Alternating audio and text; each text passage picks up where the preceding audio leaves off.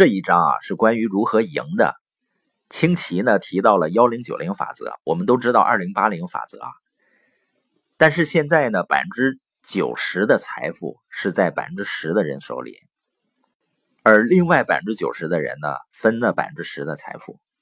特朗普说呢，如果在今天这样的一个时代啊，我们不致力于去赢，那幺零九零法则很快就会变成零五九五法则，甚至呢零一九九法则。也就是说，百分之一的人拥有百分之九十九的资产。那为什么会出现这种情况呢？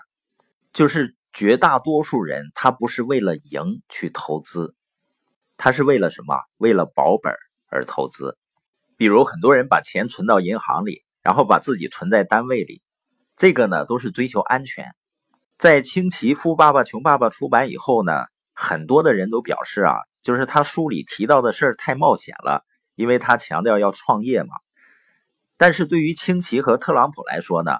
大多数人做的事情更冒险，因为在工作越来越没有保障的世界里，还依赖工作保障，这样做呢，在他们看来是太愚蠢了。所以特朗普说呢，大多数人认为安全无忧的投资其实是很冒险。那富有的人呢，实际上是把赚钱当成是一场游戏，他们从中得到巨大的乐趣，非常享受这种游戏。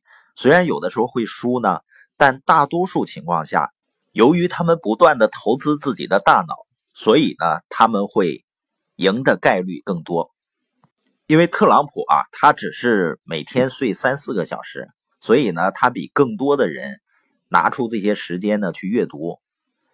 他说呢，如果有人每周多出二十八个小时阅读，加起来就能看很多的东西。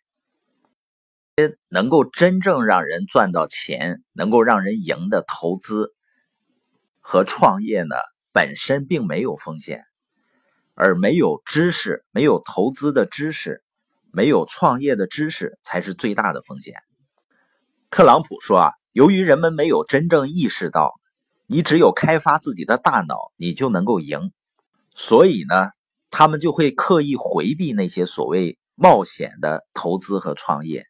那么到最后呢，他们就是在真的在冒险，而且呢，这简直是一场人生的理财悲剧。那清奇就问呢：“你是指他们赔了钱吗？”特朗普说：“啊，不是，他们根本错过了赚钱的乐趣，因为赚钱很好玩，人生呢也应该很好玩。但是呢，那么多人不但没有享受到这种乐趣，却生活在恐惧中。”因为他们打安全牌，投资自以为安全的投资事项，紧抓着工作保障不放，还要过着节衣缩食的日子。清奇说呀，更糟的是，几百万想要享受生活乐趣的人呢，却因为没有学过如何为赢钱而投资，于是呢，深陷于卡债之中。他们想要过美好的生活，却因为这个背负大笔的债务。那赢的关键是什么呢？就是梦想。决心和永不放弃。有一次呢，有一个记者呀，他问清奇：“你为今年设定目标没有？”当时呢，清奇回答说：“没有。”那记者说：“为什么没有呢？你不在你的书中说设定目标很重要吗？”清奇说：“啊，设定目标是很重要，但问题是呢，在我人生目前的阶段，我还真不知道我还要些什么。我有很多钱，婚姻美满。”很喜爱自己的工作，身体呢也很健康，生意呢远比自己想象的还要成功。也就是说，现在的生活呢已经远远超过以前最大的梦想了。所以呢还不知道要追求什么。那记者就问：“那你怎么处理这件事呢？”清奇回答说：“我认为我必须要有更大的梦想。”特朗普说：“啊，一个人有梦想是很重要的，就像英国诗人布朗宁说的。”你的目标必须超过你的能耐。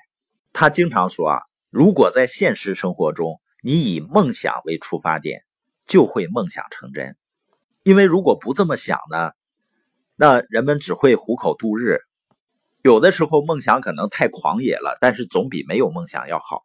而且呢，赢家会专注于达成目标所要做的事儿。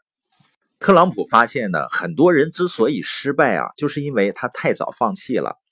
他的父亲呢，曾经告诉过他的一个故事，就是有一个人呢，他很喜欢汽水，所以呢，他决定经营汽水生意，推出三喜汽水，结果呢，失败了。然后呢，他又东山再起，推出四喜汽水，也失败了。那他决定再试一次，推出五喜汽水，尽一切努力想让自己的产品成功，但是呢，还是失败了。他知道自己呢还是很喜欢汽水，于是呢他又推出六喜汽水再试一次，但是呢又失败了，所以呢他就彻底放弃了。几年以后呢，有人推出名为七喜的汽水，结果呢在市场上大受欢迎，获得巨大成功。特朗普年轻的时候啊不了解父亲为什么一而再的跟他讲这个故事。因为他父亲说过好多次，后来呢，他明白了，他的父亲要告诉他们，绝不要放弃。那赢的另外一个关键是什么呢？就是赢的态度，要把自己看成是胜利者，正面思考一定会奏效的，也具备很多力量。就不管一个人是天性的安静，还是喜欢社交，想要赢，就需要获得正面思考的力量。因为只有正面思考呢，才能够让我们渡过难关。特朗普在深陷债务困境中的时候呢，他拒绝被难关打倒，他拒绝负面思考，只把注意力集中在解决问题上，而且他相信他一定会渡过难关，东山再起。当时啊，周围的所有人和一些舆论都在说特朗普完蛋了。即便是在这样的环境下呢，他也拒绝认同他们的观点。